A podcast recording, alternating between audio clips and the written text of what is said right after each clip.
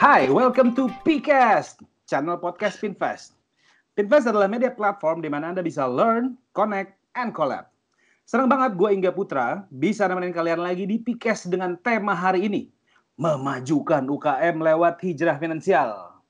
Bareng sama Marco Pandita. Halo Marco. Halo Mas Ingga Putra. Alhamdulillah. Marco ini adalah Markom dari Alami Syariah. By the Ya. way guys, kita siaran hari ini, kita siaran santai kita hari ini masih berada di lokasi masing-masing ya kok ya. Ya. Sesuai dengan anjuran pemerintah soal social distancing. Tuh. Nah, kita langsung aja ya Marco ya. Oke. Gimana kabarnya Marco? Lagi sibuk apa? Alhamdulillah baik. Lagi sibuk ini nih. Lagi sibuk kalau secara kerjaan lagi nyiapin report semester. Kalau secara kehidupan ya tau lah lagi ada anak umur 13 bulan bagaimana Papa Marco ya. bagaimana jungkir baliknya. anyway, lucu sekali ya kita ini ketemu lagi sama Marco. Marco ini adalah teman saya dari SD juga. Iya. Kebetulan eh, Marco udah aktif di Alami Syariah. Iya. Marco, Ya. eh, lagi masa-masa sibuk banget berarti sekarang ya? Ya, Allah. Alhamdulillah. Iyalah, enak kalau sibuk kan ada kerjaan. Heeh. By the way, boleh diceritain nggak sih mengenai Alami itu sebagai P2P lending syariah? Oke, boleh lah. Jadi sekalian kenalan juga kalau Iya. eh, teman-teman di sini apa sih peer to peer itu mungkin Mm-mm. kita cerita dasarnya dulu kali peer to peer habis itu kenapa bisa ada alami gitu ya. Mm-mm. Oke, basically ya peer to peer kan seperti singkatannya kan peer to peer gitu, orang ke orang. Jadi ada orang atau institusi yang membutuhkan pinjaman atau modal itu disambungkan atau dibiayai oleh orang juga yang ingin memberikan eh, pendanaan atau sebutnya funders ataupun investor gitu. Mm-mm. Jadi sebenarnya basically peer to peer tuh itu. Nah, Oke. jadi mulai masuk ke Indonesia, habis itu mulai tren Indonesia 2015 lah, habis itu eh ngelihat juga eh, tren eh, Dima nih kebetulan foundernya yang kebetulan hari ini nggak bisa hadir. Mm-mm. Lihat juga peluangnya seperti apa di Indonesia untuk market Muslim. Di satu sisi kan juga di apa hijrah atau mendekatkan diri ke agama kan juga lagi tren nih di Indonesia di Benar. Indonesia kan banyak juga teman-teman kita yang ada yang udah mulai udah lebih sadar diri atau lebih menjadi lebih baik itu atau proses menjadi lebih baik lagi. Nah, Di sini juga ngelihat di satu sisi kan teman-teman co-founder dan founder eh, Dima dan teman-teman kan juga pengalamannya kan tinggi ya di di di industri bank gitu loh. Jadi Hmm. eh, ada juga yang udah pernah juga di industri keuangan syariah itu sendiri sampai ke Dubai si co-foundernya Pak Hmm. Bembi gitu. Mm. Nah, ini yang ngelihat kondisi di Indonesia nih cukup cukup miris gimana ya? Mm-mm. 80% dari masyarakat Indonesia itu beragama muslim, tapi market share syariah Mm-mm. cuma 6%. Mm. Jadi itu yang ngebuat eh, ngebuat terketuk lah hatinya Dima gitu loh. Kok Wow. bisa gitu lah akhirnya ngelihat berkaca lah di industri syariah Indonesia itu seperti apa. Nah, see. ini kan juga ngelihat stigma-stigma negatif atau eh, tradisional yang eh, industri syariah juga masih belum bisa sama gitu speednya bareng sama konven. Mm. Jadi di sinilah sebenarnya tujuannya dibentuk alami gitu. Mm. Alami sendiri kan juga kalau di, di- itu berasal dari kata alif lam mim. Oh, I see. Alami alif lam mim. Al-Baqarah tuh ya? Al-Baqarah ayat 1. Iya, iya, iya, iya, iya. iya. memang eh, di situlah mulainya ngelihat eh, industri peer to peer juga udah mulai maju dan kita mau mendiferensiasi diri atau Hmm. uniqueness kita itu ada di syariah. Apa sih yang ngebedain ya? Basically dia. kalau syariah itu bedanya kan pasti ada terhindar lah dari maghrib, goror, Benar. maisir begitu gitu kan ya jadi kita menerapkan hal itulah di dalam bisnis model kita contohnya Hmm. misalkan industrinya ini biayai bukan industri-industri yang eh, haram seperti alkohol atau Oh. judi itu terus oke. juga segala transaksi itu segala produknya itu kita sudah diawasi oleh D- eh, DSN MUI Hmm. memang Dewan Syariah Nasionalnya juga ikut mengawasi dan make sure kalau memang ini sesuai ketentuan syariah. I see. Oh, basically secara garis besar itu. Oke. Okay. Nah, kalau gue mau tanya nih, apa aja sih risikonya kalau misalkan lo sebagai peer-to-peer lending bisnis gitu ya? Kalian menjalankan peer-to-peer lending bisnis, apa aja sih risikonya biasanya yang kalian temuin? Risikonya dalam ada berbagai pihak sih. Jadi misalkan kalau resiko dari uh, alami sendiri kan tentunya kita harus menganalisa. Oke. Okay. Uh, perusahaan-perusahaan yang masuk mengajukan pembiayaan kepada kita kan kita produknya invoice financing kan. Jadi kita yes. berangkat produknya juga dari invoice financing. Jadi perusahaan yang sudah selesai melakukan pekerjaan mm -hmm. untuk uh, perusahaan uh, dia sebagai supplier atau sebagai vendornya. Biasanya kan ada TOP invoice yang mereka kan kayak tiga bulan, empat bulan gitu kan. Sedangkan mereka tuh juga butuh cash flow untuk terus ngerjain project yang selanjutnya yang lain-lainnya gitu kan. Tapi kan mereka nggak bisa nunggu invoice ini kan. Nah, mereka biasanya datang ke uh, peer to peer atau ke Alami untuk mengajukan pembiayaan. Nah, resikonya adalah gimana Alami bisa melihat kemampuan kalau si perusahaan ini mampu bayar ke kita. Gitu. Kalau nggak mampu, mampu bayar gimana? apa? Kalau nggak mampu gimana? Ya kalau nggak mampu nggak mungkin lolos masuk ke platformnya. I see, I see, I see. Uh, itu gimana kita menganalisa resikonya? Pertama dari situ gimana nih PT-nya atau CV-nya mm -hmm udah lebih harus lebih dari setahun. Itu kan syarat salah satu syaratnya. Terus kedua misalkan uh, hu bagaimana hubungannya dia dengan payernya gitu. Hmm. sudah lama ibaratnya kan kalau udah lama kan uh, tertera juga kan di laporan keuangannya lancar hmm. pembayarannya seperti itu karena resiko itu yang akan dilemparkan kepada uh, para fundersnya para pendana pendananya ini kan kalau kita hmm. menyajikan pembiayaan yang nggak baik ataupun hmm. uh, itu kan yang rugi kan mereka-mereka juga. Ya sedangkan kalau dari sisi funders atau pendananya atau investornya adalah mereka ya harus harus apa sejelek-jeleknya ya paling kalau invest kan ada telat pembayaran gitu. Hmm. Tapi alhamdulillah sih sampai sekarang kita udah udah sejak terdaftar setahun lebih ini sih uh, pengembaliannya sih masih 100% dan non performing finance-nya 0% lah ibaratnya. Jadi alhamdulillah okay. pembiayaan yang ada di platform Alami kembali semua lah dan uh, pendana-pendana happy dan tingkat retention kita juga tinggi seperti itu. I see, I see, I see. Nah, kalau misalkan ini yang gue pengen tanya lagi itu kan kita ngomonginnya syariah nih ya. Hmm. Nah, kalau ngomongin syariah ini hitung-hitungannya gimana sih? Oke, kalau syariah itu yang pasti harus ada akadnya. Itu nomor satu.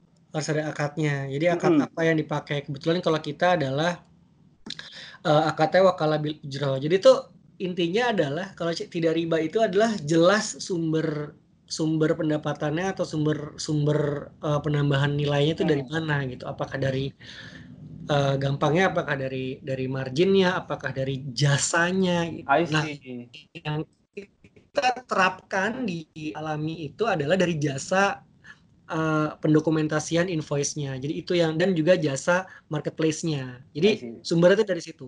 Jadi uh, itu yang sebenarnya kalau syariah basicnya tuh nggak usah ngediafalin kayak yang istilah-istilah yang tidak familiar gitu ya, tapi mm -hmm. dimengertikan aja ini maksudnya apa. Sebenarnya kan kalau dilihat lagi lebih dalam kan maksudnya tuh baik jadi transparan semuanya misalkan uh, jelas lah semuanya dari biayanya nggak ada biaya-biaya tidak terduga tidak terduga yang nggak dikasih di depan tuh nggak ada ibaratnya oh. udah jelas semuanya jadi ibaratnya penjual dan pembeli tuh udah udah udah saling tahu gitu loh ibaratnya kan kalau kalau zaman dulu tuh misalkan uh, Mas Ingga mau beli mau beli sepeda gitu ya harganya 10 juta Mm. mau uh, mahal banget tuh 10 juta tuh ya. Bisa. kan lagi zaman tuh kayaknya tuh yang Iya iya iya iya. Habis itu Mas Ingga mau minjem ke saya gitu. Jadi ah. saya akadnya adalah saya beliin dulu tuh sepedanya. Oke. Okay. Nanti saya jual lagi ke Mas Ingga 12 juta ya. Jadi Mas Ingga tahu kalau saya dapat marginnya ah. 2 juta. Itu kan ibaratnya kan fair juga kan. Oh, oke. Okay. Oh, fair, beda di fairness. Oke, okay. beda di akad aja gitu ya berarti ya. Apa? beda di akad aja berarti ya. Iya, jadi akadnya macam-macam lah. Ada wakala, ada mudaroba, ada masyarakat, macam-macam lah. Itu nggak bisa di Google masing-masing seperti apa. Tapi itu yang paling gampang. Jadi intinya transparan dan fair gitu loh. Feeling fair, fairnya tuh uh, kerasa. Itu yang sistem itu yang syariah tuh basicnya di situ. Hmm. Fairness gitu. Tapi mungkin kan istilah-istilahnya ada yang kurang familiar atau uh, menggunakan bahasa lain yang itu sebenarnya balik lagi secara komunikasinya atau yang di, uh, harus juga dijelaskan dengan jelas atau dengan visual-visual yang menarik mengikuti uh, tren-tren sekarang. Jadi anak-anak uh, milenial khususnya jadi lebih lebih gampang mengerti hmm. gitu loh. Kan kalau misalkan di ngomong riba atau enggak gue ngejelasin tentang fairness yang seperti itu kan lebih gampang pakai bahasa yang bahasa yang kita sehari-hari kan. Sebenarnya kan intinya sama tapi istilahnya aja yang beda. Nah istilahnya penyebutannya aja lah punya penyebutan sendiri-sendiri. Lafalannya yang beda. Asik. Ya. Lafalannya yang beda. Tapi kan basicnya fair fairnya itu. Benar benar benar. benar. Anyway kalau yang dapetin pendanaan dari alam itu siapa aja sih guys? Kalau dari industri-industrinya maksudnya. Uh -uh. Ya, oh ini sih, ini hanya untuk industri aja atau perorangan aja bisa? Kayak misalkan gue nih gue pengen uh, ngajuin apa landing ke alami gitu. Kayak gue sendiri tanpa gue background PT gitu. Kayak misalkan gue gue pengen beli mobil gitu let's say. Enggak, jadi kalau peer to peer itu juga teman-teman funders di sini atau uh, para pendana di sini harus ngelihat juga uh, ini tuh peer to peernya sektornya masuknya di produktif atau konsumtif. Nah, itu harus tahu oh. dulu. Karena kalau konsumtif ya tadi mungkin hmm. penggunaannya untuk keperluan uh, pribadi. Hmm. Berarti kan tingkat resikonya juga uh, lu dealingnya sama orang gitu loh. Hmm. Itu lu screening dulu tuh ya berarti ya? Oh itu ribet. Nah kita masuknya di produktif.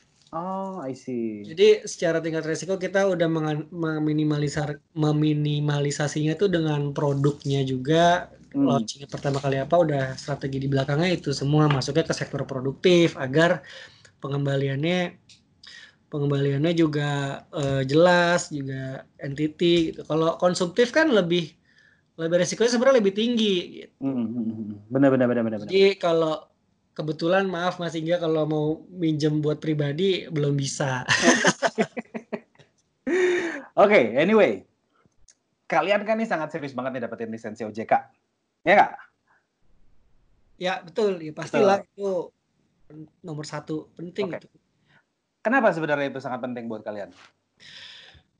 Penting lah, karena satu itu kan OJK kan yang mengatur uh, industri keuangan di Indonesia ya. Hmm. Gitu. Dia mengatur otorisasi mereka mereka semua dan tentunya dengan adanya izin dari OJK kan itu adalah meningkatkan uh, apa namanya kredibilitas juga dari perusahaan. Betul, betul kan. Jadi kalau di OJK itu tahapannya ada, ada dua gitu, ada terdaftar sama dapat berizin. Jadi kalau udah terdaftar, jadi kalau teman-teman di sini apa bikin startup atau bikin usaha keuangan gitu, mm-hmm. make sure tuh uh, pasti ada tahapannya kalau mau dapat izin terdaftar dulu, and then dia harus setahun ter, setahun setelah terdaftar harus mengajukan berizin. Berizin tuh udah oh. udah udah permanen. Daftar tuh setahun. Oke. Okay. Gitu. Kalian juga satu-satunya P2P syariah yang dapetin tanda berizin dari OJK kan ya? Bukan, kita bukan satu-satunya. Itu perlu dikoreksi. Uh, kita nomor dua, ada yang nomor satu gitu. Tak betul. Tapi sekarang peer to peer berizin uh, syariah syariah peer to peer syariah berizin itu tuh cuma dua. Kita hmm. salah satu. I see, I see.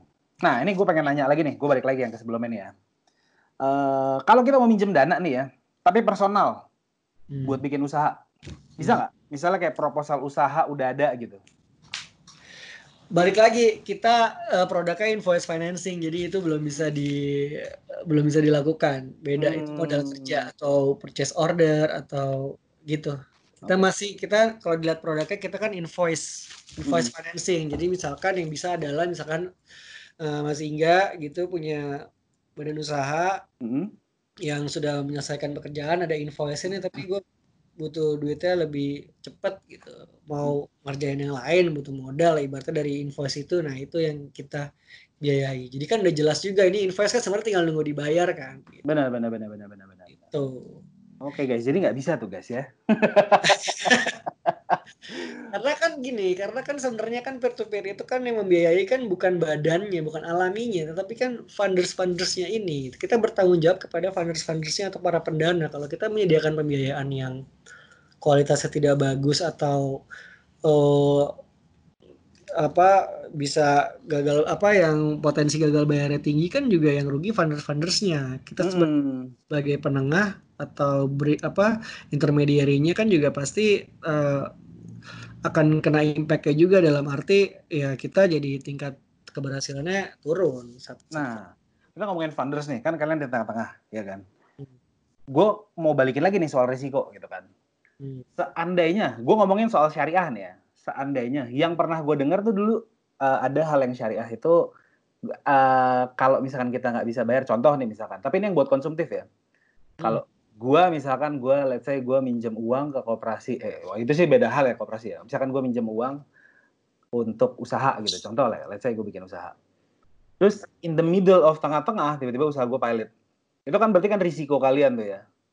Then what happened tuh kalau kayak gitu kalau di kasus di peer to peer ya ya alami sih alhamdulillah sih gak alhamdulillah kita sampai setahun berjalan setahun lebih berjalan ini sih kita masih 100% ya tapi kalau kasusnya seperti itu kan berarti uh, ibaratnya kecolongan di analisa resikonya hmm, hmm, hmm, hmm. gitu ibaratnya kan ya nggak usah ngomong ke perusahaan itu misalkan langsung minjem ke teman pun kan juga uh, ibaratnya kan itu kan juga resiko tinggi kan yang hmm. di temennya kan misalkan uh, saya minjemin uang ke Mas Inga buat usahanya di tengah-tengah bangkrut ya sebenarnya itu resiko saya gitu. Tapi kan oh isi isi tapi tiba-tiba ada di tengah-tengah nih misalkan sebutlah namanya misalkan imbang gitu tapi imbang sudah merekomendasikan. Berarti kan sebenarnya kan uh, posisinya ya imbangnya kan jadi ya lu gimana sih bang analisa resikonya something like that lah. Oke, okay. imbang itu kayak posisi lu yang di peer to peer yang di tengah-tengah itu kan berarti. Ya alami betul. Kita okay. menganalisa resikonya makanya dari itu eh, nggak uh, bisa sembarang nggak nggak semua perusahaan segampang itu uh, dan mendapatkan pembiayaan bukan nggak gampang ya. Misalnya analisa kita cukup cukup ketat gitu loh. Cukup. Ah, isi, Lo ada screening tersendiri gitu ya? Screening kita punya met ada screening sendiri, uh, ada resiko meternya yang kita pertimbangkan dan juga hmm. sudah di-approve juga sama manajemen tentunya setiap mau naik ke publik. Jadi kita hmm. harus make sure apa yang kita sajikan ke publik itu kualitasnya bagus. Keren, keren, keren. Mantap. Hmm. Nah, alami sendiri itu ada apps nggak sih? Atau uh, kalian hanya bisa uh, apa ya namanya ya?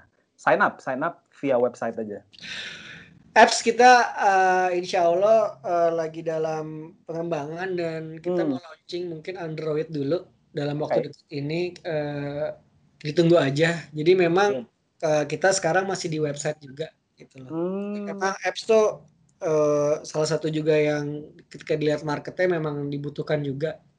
Gitu. Iya men. Gampang banget ya. soalnya kalau dari apps tuh kan. Iya ya. betul. Jadi memang -klik gitu. aplikasi saat ini didoakan saja masih dalam pengembangan uh, insya Allah dalam waktu dekat bisa diluncurkan dulu untuk Android. Amin. Uh, jadi ya sekarang kalau memang penasaran sama Alami, googling aja dulu. Gitu. Sebenarnya. Apa dong? Nama website apa? Nama website alamisyariah.co.id. Instagramnya ada nggak Instagramnya? Instagramnya ada dong, alam, at alami syariah. Alami syariah. Atau oh, kalau ribet misalkan syariah nih, gue lafalinnya gimana? Ketik aja di Google alami fintech, nanti keluar tuh pasti. kalau Marco, Instagramnya Marco. Iya gitu. Oke, dengan situasi seperti sekarang ini nih, kita kan lagi pandemi ya. Selama pandemi itu apa yang mempengaruhi si alami? Apa ada yang berubah atau malah ada pemer atau demand-nya semakin meningkat? Kalau demand sih pasti akan terus meningkat ya, tapi yang untuk selama pandemi ini yang pasti berpengaruh adalah uh, tingkat funders kita. Pastikan juga based on research juga kalau mm -hmm. selama pandemi ini start start March lah.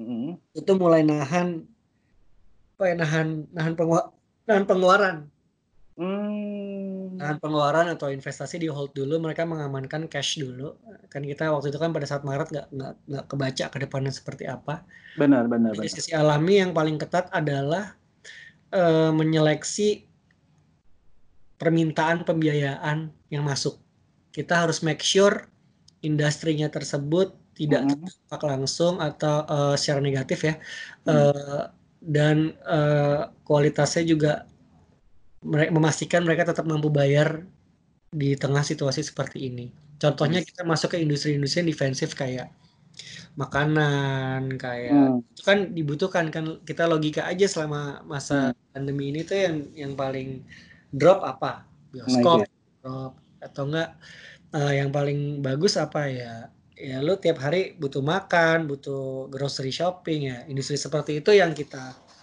yang kita uh, yang bisa masih bisa layak lah untuk uh, diberikan pembiayaan atau uh, lolos screening saat pandemi ini. Hmm. Kita juga uh, selama pandemi ini juga punya metode khusus untuk Apa menganalisa untuk menganalisa resikonya. Jadi memang tim-tim resiko di dalam memang kan kita alhamdulillah kan juga di dalam kan orang-orang yang profesional dan berpengalaman di bidangnya masing-masing. Jadi hmm.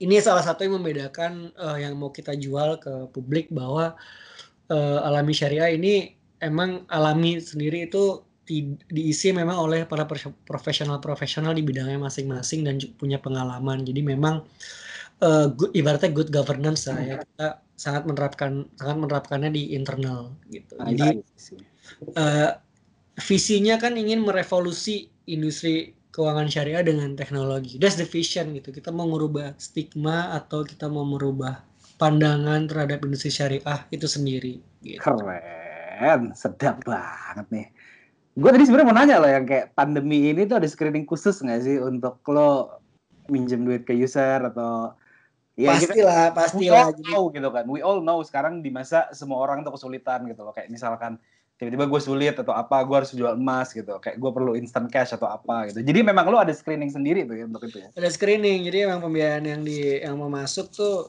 kita screening lah dia impact apa secara keuangan sehat masih sehat apa enggak ada potensi gagal bayarnya seperti apa gitu gitu kan kita juga ngecek payernya dia. Hmm, payernya si pemberi pekerjaan tersebut kan. Hmm. kan basically kan ibaratnya tergantung kita lihat payernya. Kalau emang payernya terdampak ya agak berat juga. Tapi kan iya. kita lihat juga willingness kan ada juga tuh willingness dari si uh, beneficiary. Kita nyebutnya si peminjam beneficiary ya. Hmm. beneficiary-nya seperti apa kayak gitu. Luar biasa sekali. Anda pengertian sekali ya. Saya mau tanya anda udah jawab semuanya gitu ya. Sekalian ya. Nah kalau gua nih kita sebagai pendana manfaat kita apa sih kalau kita pakai sistem syariah Pertama uh, ini ya feeling good ya yang pasti. Feeling good. Ketika, ini uh, ketika sama aja gue balikin ketika apa sih yang lo rasakan ketika lo selesai sholat gitu, atau ketika lo selesai uh, berdoa atau lo selesai uh, beribadah gitu kan. Mm -hmm. Itu kan, kan feeling good kan yang mm -hmm. yang dirasakan kan gitu. Tenang gitu. tenang ya. Kurang lebih akan seperti itu juga. Hmm. Gitu. Jadi kan uh, kita make sure juga kan kalau semua kesyariahan kita kan juga sesuai dengan yang uh, DSN DSN MUI di Indonesia kan diawasi juga DSN hmm. MUI itu ya majelis uh, eh, DSN MUI itu mampu apa mengirim dewan pengawas untuk uh, yang syariah ya, mengirim dewan pengawas syariah gitu, kepada masing-masing platform. Hmm. Jadi emang diawasi betul gitu loh.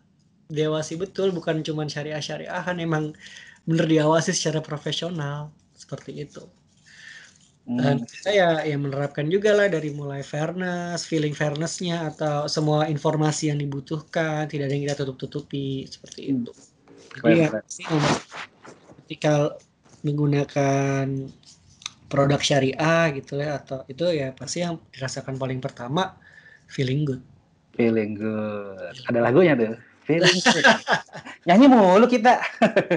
Baratnya kan kalau ya misalnya hari Jumat nih, masih uh, Jumatan nggak tadi?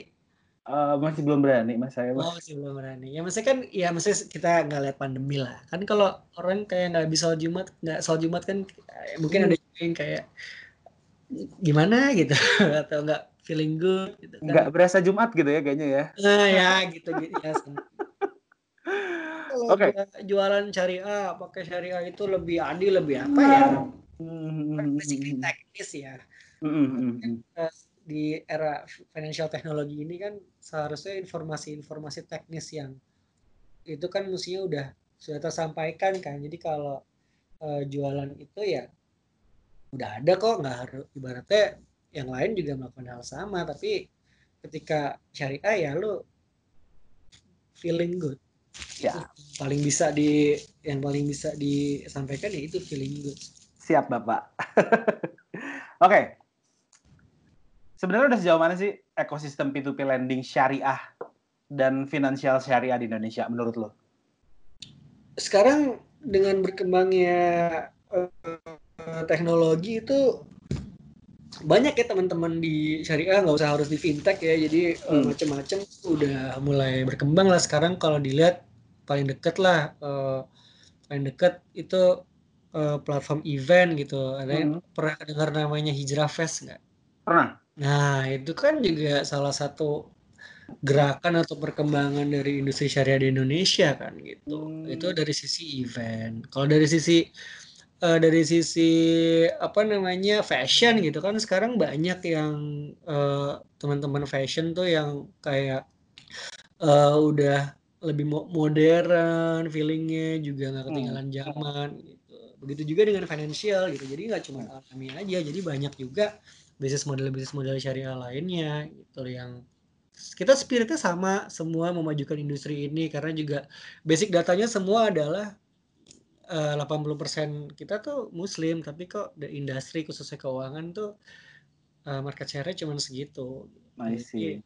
di potensial tuh besar tapi eh, yang berat yang sebagai bukan berat challenging-nya itu adalah tantangannya tuh lebih kepada eh, edukasinya Benar. karena kan eh, edukasi perlu edukasi yang kreatif dan relate sama orang-orang zaman sekarang gitu kalau enggak ya akan ketinggalan gitu makanya coba deh cek Instagramnya Alami Oh udah Pak, jangan sedih Pak. udah itu kan cara kita kelihatan cara kita berkomunikasi segala Iya. kan ibaratnya ya nggak nggak ketinggalan zaman juga lah Bapak yang bikin konten ya Pak ya? tim lah bareng-bareng Oke oke oke. Eh kalau dari tim eh, Alami sendiri, nah ini pertanyaan yang pengen gua underline lagi sih. Menurut lo apa sih yang unik atau beda dari P2P lending Alami? Ya, pasti yang membedakan suatu perusahaan sama perusahaan lain itu adalah culture ya pastinya ya Oke. itu nomor satu yang pasti yang ngebedain ya itu kalau di alami itu kita culture-nya tiap pagi ada tadarus pak Oh ya, Heeh, seriusan?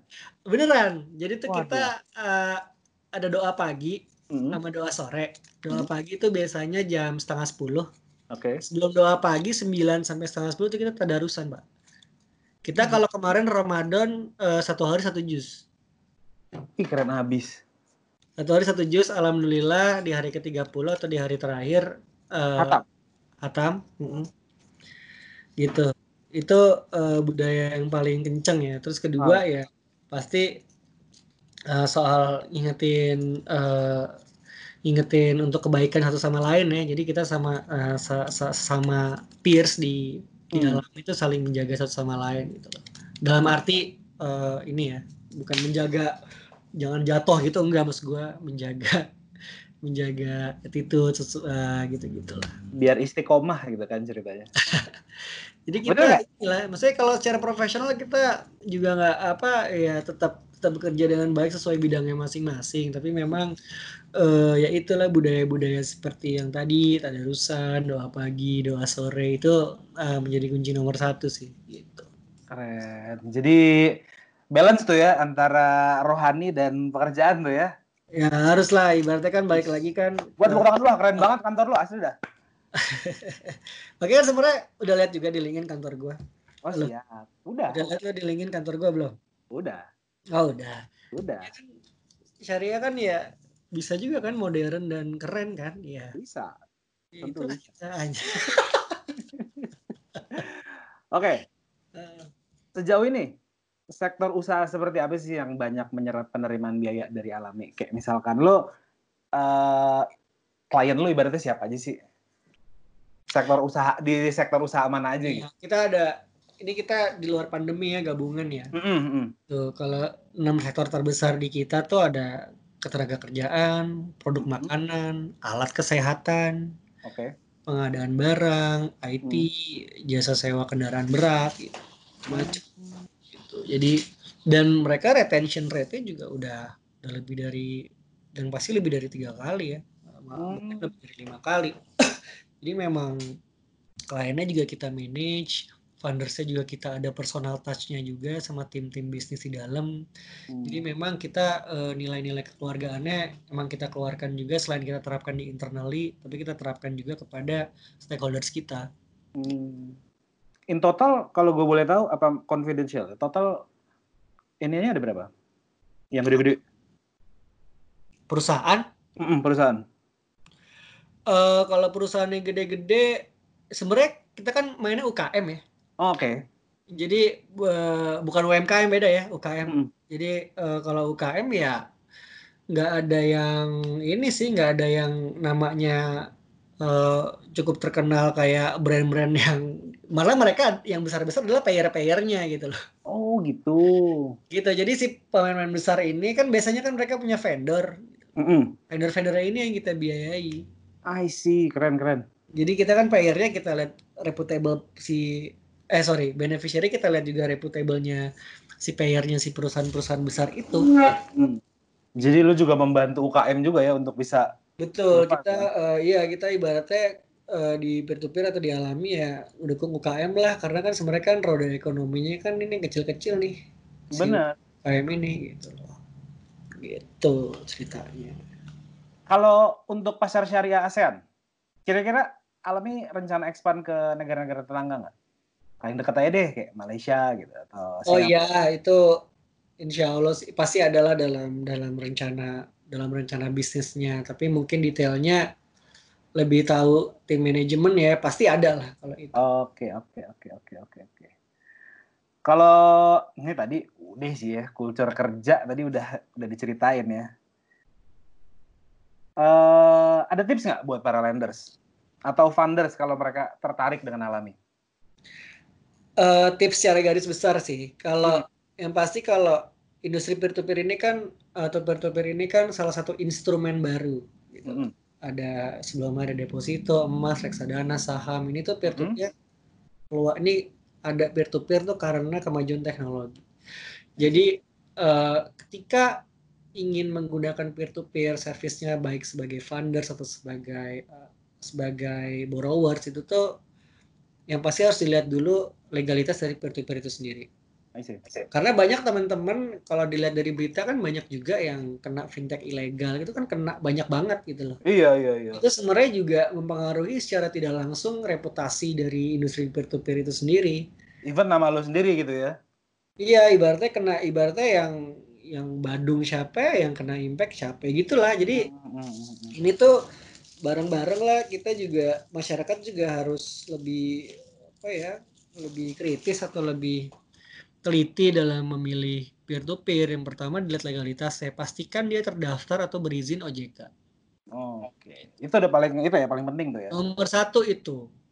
Berizin itu nomor, ya? beri, terdaftar atau berizin OJK soalnya ketika udah terdaftar kan juga pasti udah diawasi OJK kalau udah berizin udah lebih one step lebih lebih keren lagi gitu udah dapat permainan license gitu permainan license pun dapat ini kan dari mulai ya harus sistem datanya harus secure security-nya harus kuat terus hmm. terus juga ada fit on proper test dari BOD sampai komisaris terus okay. ada juga harus melakukan edukasi ke uh, ke enam di luar Pulau Jawa enam di Jawa makanya kan hmm. tadi sempat gua ke Kalimantan lah ke mana lah itu hmm. gitu kan jadi memang uh, license OJK itu tidak tidak didapatkan dengan mudah memang okay OJK itu sangat serius untuk uh, menjaga para uh, masyarakat Indonesia agar tidak terjebak hmm. kepada yang uh, yang enggak gitu. Terus yang kedua selain legalitas, pertama dilihat dulu uh, kalau karena gue udah di industri ini udah, satu tahun lebih ya. -hmm. Yang kedua dilihat dulu ininya apa? Kalau di website peer to peer itu biasanya ada TKB 90 iya. atau N, uh, eh, NPF gitu. Dipastikan hmm. itu uh, TKB 90-nya juga angkanya uh, angka bagus gitu loh. Maksudnya hmm. tidak terlalu rendah. Misalkan alhamdulillah kan alami sampai detik ini TKB 90 kita masih 100%. Artinya pembiayaan itu tuh balik semua 100%. Tidak ada tidak ada yang alhamdulillah tidak ada yang default. Oke. Okay. Berarti kan kalau ada yang default kan turun tuh dari bisa ada yang 99,5, ada yang Mm-mm. 97,5 gitu. Jadi semakin angkanya semakin kecil ya semakin banyak eh, biayaannya yang default gitu. Nomor dua sih itu.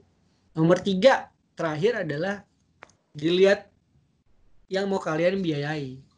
Kan kalau Hmm. masuk ke platform alami itu ada list of pembiayaannya apa nih proyek-proyek yang mau dibiayai gitu. Mm-mm. gitu. Itu harus dianalisa juga. Itu kan profil resiko balik lagi ke diri sendiri gitu. Mau seperti apa. Itu harus dilihat juga perusahaannya. Ditelitilah apa pun itu yang kalian eh, naro naro pendanaan kalian di mereka. Pastikan itu perusahaannya eh, emang secara laporan keuangan menurut kalian udah udah oke secara profil risiko kalian atau seperti ya itulah tiga itulah ilegal eh, prof- tingkat keberhasilan sama objek pembiayaannya harus di diliatin gitu. I see. Bro, Ya, kalau personal nih mau ngedanain bisa nggak sih berarti? bisa dong. Jadi Gimana tuh tuh kita caranya? emang kalau pendana ya itu tuh bisa personal ataupun institusional juga bisa. Mm-mm. Jadi kalau personal tuh ya langsung aja masuk ke website kita alamisyariah.co.id nanti di pojok kanan atas tuh ada tulisan daftar nanti da- daftar aja di situ sebagai pendana. Oh bisa juga tuh berarti.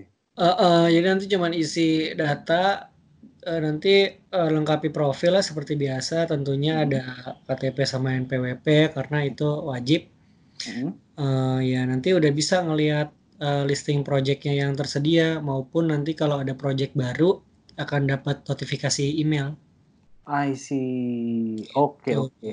Coba kalau kita ngomongin yang topik yang nomor satu tadi tuh ya, soal si perizinan si OJK itu, Hmm. dapat license itu berapa lama sih emang milestone-nya dari lu awal lu daftar sampai lu dapat izinnya? Karena gue di episode sebelumnya gue sempat bahas tentang haki dan itu memang harus nunggu lama tuh bro sampai 2 tahun deh kalau nggak salah. Hmm. Alhamdulillah ya sebenarnya OJK itu ngasih syarat untuk ngajuin berizin tuh setahun setelah terdaftar ya Hmm.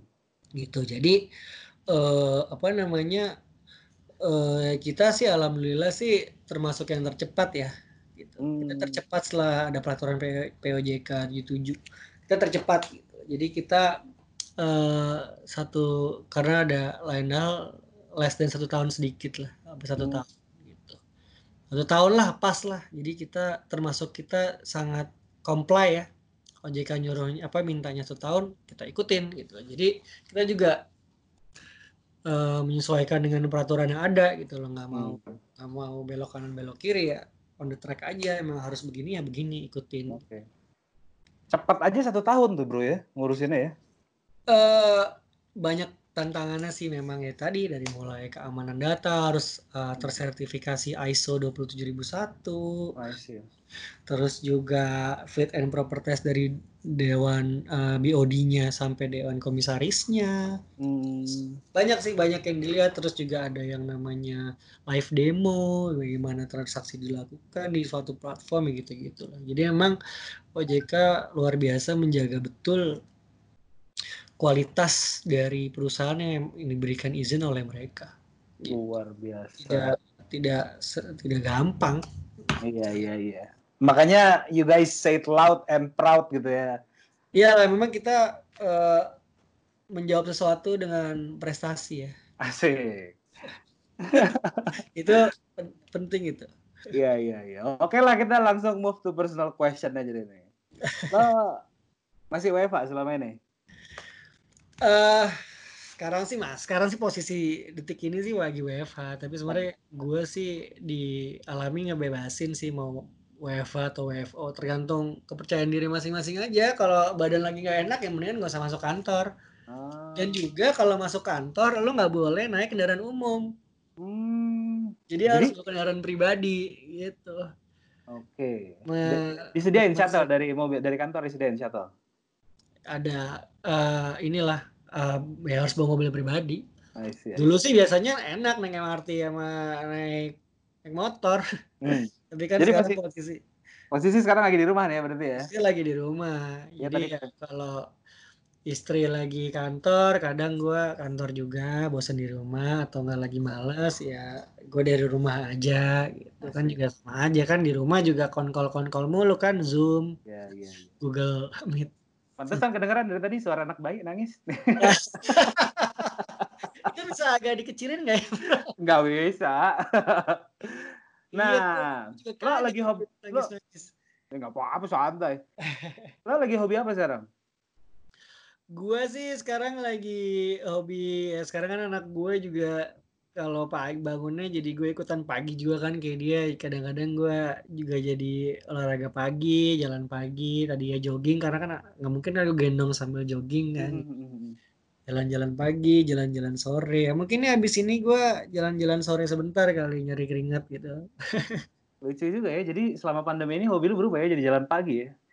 iya Guys, karena as guys as you know, as you know guys, uh, buat listener kita, Marco ini adalah salah satu top scorer di SMA-nya Marco. Wah.